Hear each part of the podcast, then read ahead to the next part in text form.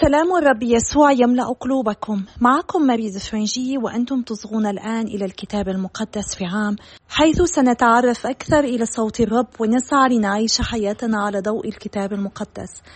لقد وصلنا إلى اليوم المئة والثمانية ونحن مستمرون في قصتنا مع شاول وسنقرأ اليوم الفصل الثالث عشر والفصل الرابع عشر من صموئيل الأول وسنصلي المزمور الثمانية وخمسون. صموئيل الأول الفصل الثالث عشر. أوائل عهد شاول الثورة على الفلسطينيين. وكان شاول ابن حين صار ملكا وملك سنة على إسرائيل واختار لنفسه ثلاثة آلاف من إسرائيل فكان معه ألفان في مكماشة وجبل بيت إيل وكان مع يونتان ألف في جبع بنيامين. وصرف شاول بقية الشعب كل واحد إلى خيمته. فضرب يوناتان عميد الفلسطينيين في جبعة وسمع أهل فلسطين ذلك ونفخ شاول في البوق في الأرض كلها وقال ليسمع العبرانيون فسمع كل إسرائيل وقيل له إن شاول قد ضرب عميد الفلسطينيين وإن الفلسطينيين أخذوا يمقتون إسرائيل فاستدعي الشعب وراء شاول في الجلجال واجتمع الفلسطينيون لمحاربة إسرائيل وكان هناك ثلاثون ألف مركبة وستة آلاف من الفرسان وشعب مثل الرمل الذي على ساحل البحر كثرة وصعدوا وعسكروا في مكماش شرقي بيت آون. فلما رأى رجال إسرائيل أنهم في ضيق لأن الشعب كان مضغوطا عليه اختبأ الشعب في المغاور والحفر والصخور والسراديب والآبار. وعبر قوم من العبرانيين الأردن إلى أرض جاد وجلعاد. القطيعة بين صموئيل وشاول. وكان شاول لا يزال مقيما في الجلجال والشعب كله يرتعد وراءه. فمكث سبعة أيام بحسب معاد صموئيل فلم يأتي صموئيل إلى الجلجال وتفرق الشعب عن شاول. فقال شاول قدموا لي المحرقة والذبائح السلامية. وأصعد المحرقة فلما انتهى من إصعاد المحرقة إذا صموئيل قد أقبل فخرج شاول للقائه والتسليم عليه فقال صموئيل ماذا فعلت؟ فقال شاول رأيت الشعب يتفرق عني وأنت لم تأت في أيام الميعاد والفلسطينيون مجتمعون في مكماش فقلت في نفسي الآن ينزل الفلسطينيون علي إلى الجلجال ولم أسترضي وجه الرب فأكرهت نفسي وأصعدت المحرقة فقال صموئيل لشاول إنك بحماقة فعلت لأنك لم تحفظ وصية الرب إلهك التي أوصاك بها. ولولا ذلك لكان الرب قد أقر ملكك على إسرائيل للأبد. وأما الآن فلا يثبت ملكك لأن الرب قد اختار له رجلا على حسب قلبه وأقامه قائدا على شعبه لأنك لم تحفظ ما أوصاك الرب به. وقام صموئيل وصعد من الجلجال ليمضي في سبيله وصعد بقية الشعب وراء شاول لملاقاة الشعب المحارب وذهب من الجلجال إلى جبع بنيامين واستعرض شاول الشعب الذي معه فكان نحو ستمائة رجل. الاستعداد للمعركة. وكان شاول ويوناتان ابنه ومن معهما من الشعب مقيمين بجبع بنيامين والفلسطينيون معسكرين في مكماش فخرج المخربون من معسكر الفلسطينيين ثلاث فرق فاتجهت فرقة منها نحو عفرة في أرض شعال واتجهت فرقة أخرى نحو بيت حورون واتجهت فرقة أخرى نحو القمة المشرفة على وادي صبعين ناحية البرية.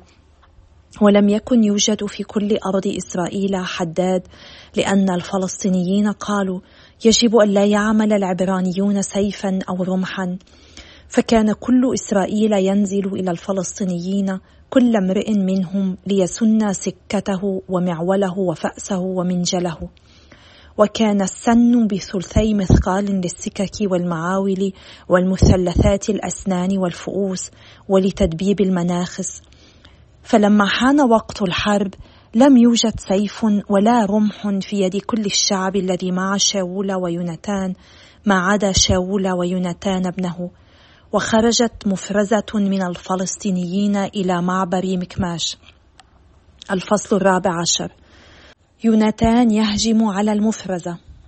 وفي ذات يوم قال يوناتان بنو شاول للخادم الحامل سلاحه هلم نعبر إلى مفرزة الفلسطينيين التي في الجانب الآخر ولم يكن قد أعلم أباه. وكان شاول جالسا في طرف جبعة تحت شجرة رمان في مجرون وكان معه نحو من ستمائة رجل وكان أحيا بنو أحيطوب أخي إكابودا بني فنحاس بني عالي كاهن الرب في شيلو حاملا الأفود. ولم يكن الشعب يعلم أن يوناتان قد ذهب. وكان بين المعابر التي أراد يوناتان أن يعبرها إلى مفرزة الفلسطينيين سن صخرة من هذه الجهة وسن صخرة من تلك الجهة اسم الواحدة بصيص واسم الأخرى سانة والسن الأولى قائمة من جهة الشمال مقابل مكماش والأخرى من الجنوب مقابل جبع. فقال يوناتان للخادم الحامل سلاحه هلم نعبر إلى مفرزة أولئك القلف لعل الرب يعمل لأجلنا لأنه لا يعثر على الرب أن يخلص بالعدد الكثير أو القليل.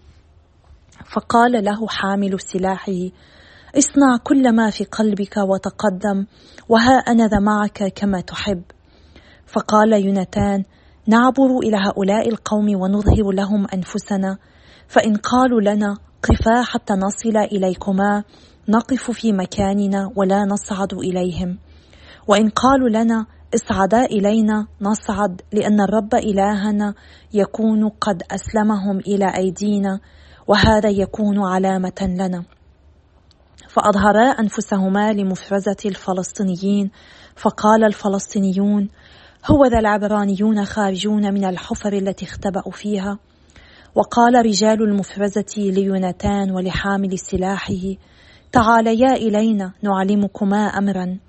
فقال يوناتان لحامل سلاحه اصعد في إثري لأن الرب قد أسلمهم إلى يد إسرائيل. وصعد يوناتان على يديه ورجليه وحامل سلاحه وراءه. فسقط الفلسطينيون أمام يوناتان وكان حامل سلاحه يقتل وراءه. وكانت الضربة الأولى التي ضربها يوناتان وحامل سلاحه تعد نحو عشرين رجلا في نحو نصف تلم فدان الحقل. معركة شاملة. فحل الرعب في المعسكر في الحقل وفي كل الشعب وارتعشت المفرزة والمخربون أيضا وارتعدت الأرض وكان رعب من لدن الله ورأى مراقبو شاول الذين في جبع بنيامين أن الجمهور يتبدد ويتفرق. فقال شاول للشعب الذي معه استعرضوا وانظروا من غاب من عندنا. فتفقدوا فإذا يوناتان وحامل سلاحه ليسا هناك. فقال شاول لأحية هلم بتابوت الله لأن تابوت الله كان مع بني إسرائيل في ذلك اليوم. ولم ينتهي شاول من كلامه مع الكاهن حتى أخذ يتزايد الضجيج الذي في معسكر الفلسطينيين. فقال شاول للكاهن كف يدك. واجتمع شاول وكل الشعب الذي معه وجاءوا إلى المعركة فإذا بسيف كل واحد على صاحبه وكان بلبال عظيم جدا. وانضم أيضا إلى من كان مع شاول ويوناتان من إسرائيل العبرانيون الذين كانوا مع الفلسطينيين من أمس فما قبل ممن صعدوا معهم إلى المعسكر وحوله. وسمع جميع رجال إسرائيل الذين اختبأوا في جبل أفرائيم بهزيمة الفلسطينيين فتعقبوهم هم أيضا للقتال وخلص الرب إسرائيل في ذلك اليوم. يوناتان يخالف ما نهى عنه أبوه. وانتقلت الحرب إلى بيت آو وتضايق رجال إسرائيل في ذلك اليوم فأعلن شاول على الشعب يمين اللعنة هذه فقال ملعون الرجل الذي يذوق طعاما إلى المساء حتى أنتقم من أعدائي فلم يذق الشعب كله طعاما. وجاء كل الشعب إلى الغاب وكان على وجه الحقل عسل ودخل الشعب في الغاب فإذا العسل يسيل فلم يمد أحد يده إلى فمه لأن الشعب خاف من القسم. وأما يونتان فلم يكن سامعا حين أعلن أبوه على الشعب يمين اللعنة فمد طرف العصا التي بيده وغمسها في شهد العسل ورد يده إلى فمه فاستنارت عيناه.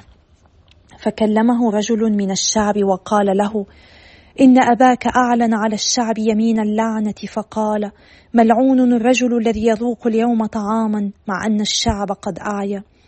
فقال يونتان قد عكر أبي صفو الأرض انظروا كيف استنارت عيني لأني ذقت قليلا من العسل. فكيف بالأحرى لو أكل الشعب اليوم من غنيمة أعدائه التي أصابها؟ أفما كانت الآن ضربة أعظم على الفلسطينيين؟ خطيئة تقصية للشعب. وضرب الفلسطينيين في ذلك اليوم من مكماش إلى أيلون وأعيا الشعب جدا وتهافت الشعب على الغنيمة وأخذ غنما وبقرا وعجولا وذبح على الأرض وأكل الشعب بالدم. فأخبر شاول وقيل له قد خطئ الشعب إلى الرب لأنه أكل بالدم. فقال شاول قد تعديتم فدحرجوا إلي اليوم صخرة عظيمة. وقال شاول تفرقوا في الشعب وقولوا له ليقدم إلي كل واحد بقره وغنمه واذبحوا ها هنا وكلوا ولا تخطأوا إلى الرب وتأكلوا بالدم. فقدم الشعب كل رجل منهم ثوره بيده في تلك الليلة وذبح هناك. وبنى شاول مذبحا للرب وكان أول مذبح بناه للرب. يوناتان مذنب ولكن الشعب ينقذه. وقال شاول لننزل في إثر الفلسطينيين ليلا ونسلبهم إلى ضوء الصباح ولا نبقي منهم رجلا. فقالوا افعل ما يحسن في عينيك. فقال الكاهن لنتقدم إلى هناك إلى الله. فسأل شاول الله هل أنزل في إثر الفلسطينيين؟ هل تسلمهم إلى يد إسرائيل؟ فلم يجبه في ذلك اليوم. فقال شاول تقدموا إلى هنا.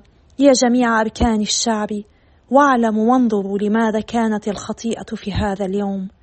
فإنه حي الرب مخلص إسرائيل ولو كانت في يوناتان ابني ليموتن موتا. فلم يكن من يجيبه من كل الشعب. فقال لكل إسرائيل كونوا أنتم في ناحية وأنا وابني يوناتان في ناحية. فقال الشعب ما حسن في عينيك فاصنعه. فقال شاول أيها الرب إله إسرائيل لماذا لم تجب عبدك في هذا اليوم؟ إن كانت هذه الخطيئة في أو في يونتان ابني أيها الرب إله إسرائيل أعطي أوريم وإن كانت هذه الخطيئة في شعبك إسرائيل أعطي توميم. فأخذ يونتان وشاول ونجى الشعب فقال شاول ألقوا القرعة بيني وبين يونتان ابني. فأخذ يونتان فقال شاول ليونتان أخبرني ما صنعت. فأخبره يونتان وقال ذقت ذوقا برأس العسل التي بيدي قليل عسل فها أنا ذا أموت. فقال شاول كذا يصنع الله بي وكذا يزيد إن لم تمت موتا يا يونتان. فقال الشعب لشاول أيموت يونتان الذي أجرى هذا النصر العظيم في إسرائيل؟ حاشا حي الرب. إنه لا تسقط شعرة من رأسه على الأرض لأنه عمل مع الله في هذا اليوم.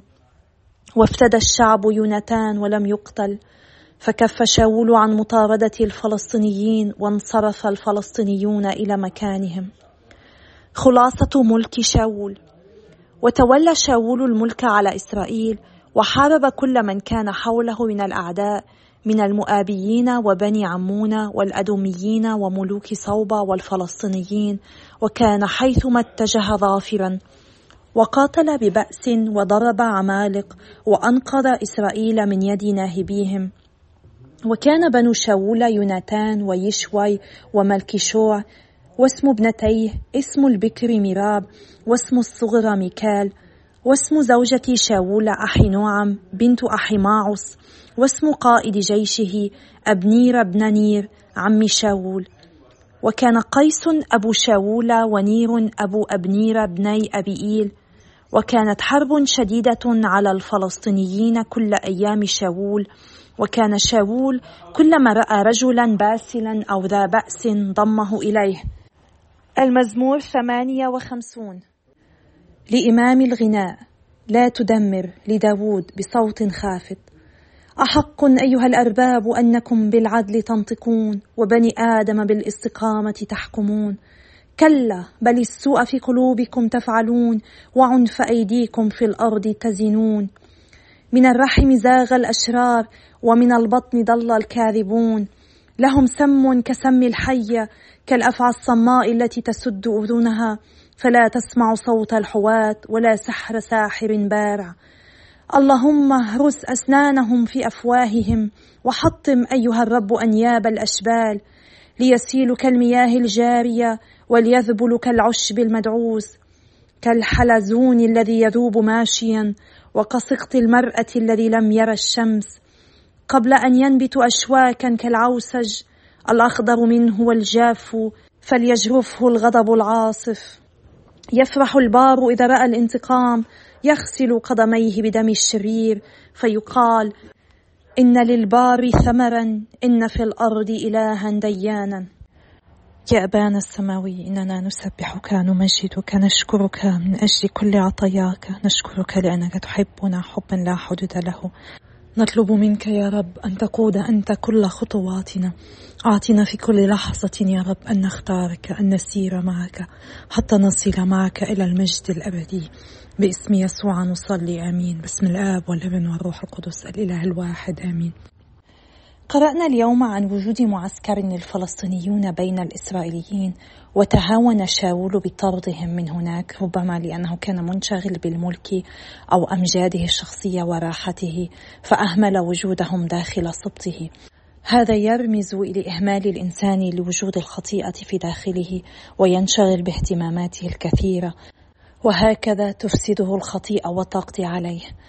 يوناثان ابن شاول الذي أصبح شابا قام مع ألف رجل بغارة على أحد معسكرات الفلسطينيين وانتصر عليهم. مما جعل شاول يتوقع هجوما انتقاميا من الفلسطينيين فضرب بالبوق معلنا في كل الأسباط ضرورة اجتماع الشعب حوله. وصموئيل عندما علم بتجمع الشعب وراء شاول في الجلجال أعطاه موعدا أنه سيأتي بعد سبعة أيام ليسعد الذبائح ويبارك الشعب قبل المعركة.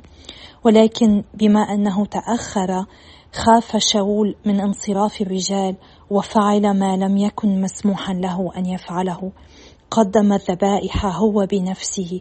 هنا نرى كيف أن غرور شاول قد سيطر عليه وجعله يعصي أوامر الله. جعله يقوم بالذبيحة بشكل خاطئ لوحده هو الذي لم يكن كاهنا. الكهنة وحدهم كان يحق لهم تقديم الذبائح. وما إن انتهى شاول من تقديم الذبيحة توصل صموئيل الذي أعلن أنه بسبب عصيان شاول لأمر الرب سينتهي ملكه وسيأتي خليفته من عائلة أخرى. بل إن الله سيجعل خلفا لشاول رجلا حسب قلب الله. هناك درسان مهمان نتعلمهما من هذه الرواية. إن الشعب الخائف المتسلل هربا نظر إلى قوة العدو الشرير ونسي أعمال الله السابقة معه التي لم تتوقف أبدا على عدد أو عتاد. وهذا ما يحدث معنا غالبا ويجعلنا نبحث عن الأساليب البشرية في مواجهة الشر وننسى أن لنا إله قادر على كل شيء. نعم ننسى أن الله يستطيع التغلب على كل شيء. ننسى أنه علينا الاتكال عليه. ونتكل على ذاتنا وعلى غيرنا من البشر الذين هم أيضا ضعفاء مثلنا. هذا يذكرني بقول مأثور لا تخبر الله كم هي كبيرة مشاكلك إنما أخبر مشاكلك كم كبير هو إلهك. نعم إن إلهنا كبير ويستطيع التغلب على كل الأمور. هو الضابط كل شيء هو يعرف كل شيء وهو يحبنا حبا لا حدود له. الدرس الثاني نتعلمه من خطأ شاول. مهما كان الضيق والقلق علينا في توترنا الا نخالف وصايا الله كما فعل شاول بتقديم الذبيحه علينا أن نطيع دائما ما يطلبه منا الله. تعرفنا اليوم أيضا إلى ابن شاول يوناثان الذي أظهر شجاعة رائعة. في وقت كان اليأس يحيط بالشعب الإسرائيلي بسبب قوة الفلسطينيين وقلة عدد جيشهم المرافق لشاول. امتلأ يوناثان رجاء وفكر بالشجاعة في عبور الوادي الفاصل بين الفلسطينيين وبين جبعة بنيامين. وقد فعل ذلك دون أن يخبر أباه. قرأنا أن يوناثان بعد أن صلى تحدث مع حامل سلاحه قائلا له إنهم سيطلبون من الله أن يعطيهم علامة في إذا كان عليهم أن يصعدوا إلى الفلسطينيين أو لا يصعدوا. وكان الصعود إليهم يعني أن الله سيعطيهم القوة والنصرة وهذا ما حدث بالفعل. إذ أعطى الرب الخلاص لشعبه بعدد رجاله القليلون. الله هو صانع النصرة وعلينا أن نتابع ونكمل انتصارنا على الشيطان.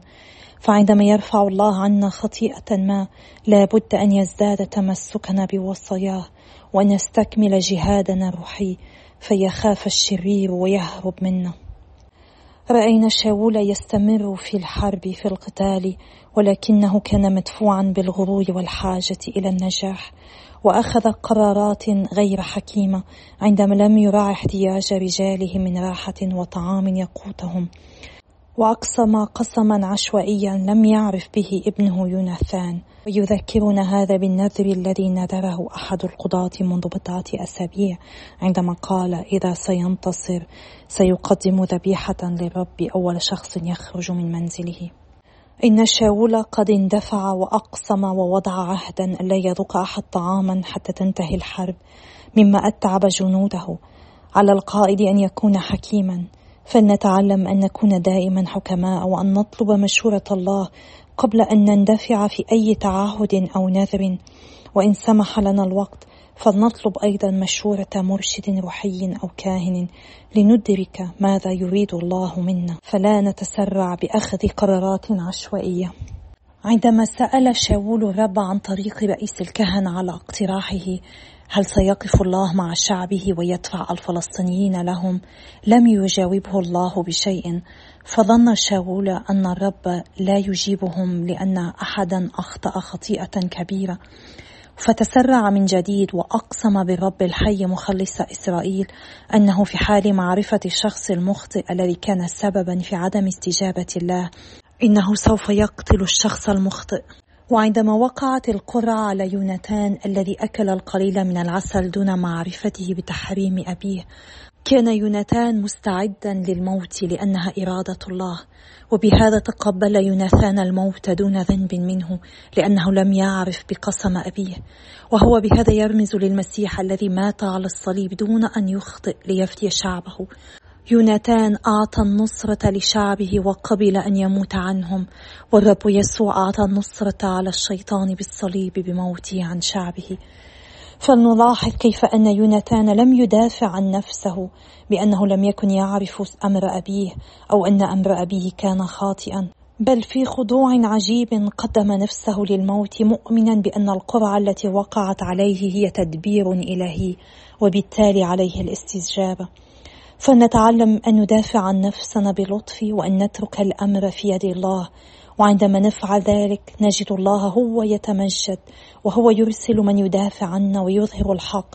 كما حدث تماما مع يوناثان حيث دافع الشعب عنه دفاعا شديدا ومؤثرا. كونه كان هو السبب في انكسار الفلسطينيين وخلاص إسرائيل. وفي النهاية قدم شاو ذبائح عن تسرعه في القسم وقدم يوناثان ذبائح عن خطئه غير المقصود. في ختام قراءتنا قرأنا أن كل أيام ملك شاول على إسرائيل كانت فيها حروب مع الفلسطينيين وكان شاول قائدا جيدا يضم كل رجل شديد وقوي إلى جيشه مما أظهر قوة إسرائيل. علنا نتعلم منه أن نتمسك بكل شيء يقوينا في حربنا الروحية ضد الشرير مثل الكتاب المقدس والتوبة والأسرار المقدسة والصلاة وكل فرصة للاجتماعات الروحية. يمكننا دون شك أن نرى في شاول أشياء جيدة وأشياء سيئة. هو شخصية معقدة مثل كل واحد منا ويمكننا أن نرى شيئا منا في شاول ولنأمل أن نرى أيضا نفسنا في شجاعة وصلاح يوناثان الذي كان له قلب مشابه لقلب داود مما جعل صداقة تنمو بين الشخصين كما سنرى في الأيام المقبلة. فلنقضي بعض الوقت نتأمل في حياتنا. هل نحن نسعى في أفكارنا وأقوالنا وأعمالنا أن نرضي الله أو أن نرضي البشر؟ هل نحن نشبه شاول أكثر أم يوناثان؟ منذ بضعة أيام قرأت هذا القول لماتيو كالي. نحن نعيش حياتنا لجمهور واحد هو الله. إذا كنت تفعل ما تعتقد أن الله يدعوك أن تفعله في أعماق روحك فاستمر قدما وافعله. فلنصلي من أجل بعضنا البعض كي نميز إرادة الله ونسعى كل لحظة من حياتنا أن نرضي الله لا البشر. أن نسعى فقط لنتمم إرادة الله لا إرادة البشر ولا إرادتنا الخاصة. نحن بحاجة لصلوات بعضنا البعض وإلى اللقاء غدا يوم آخر إن شاء الله.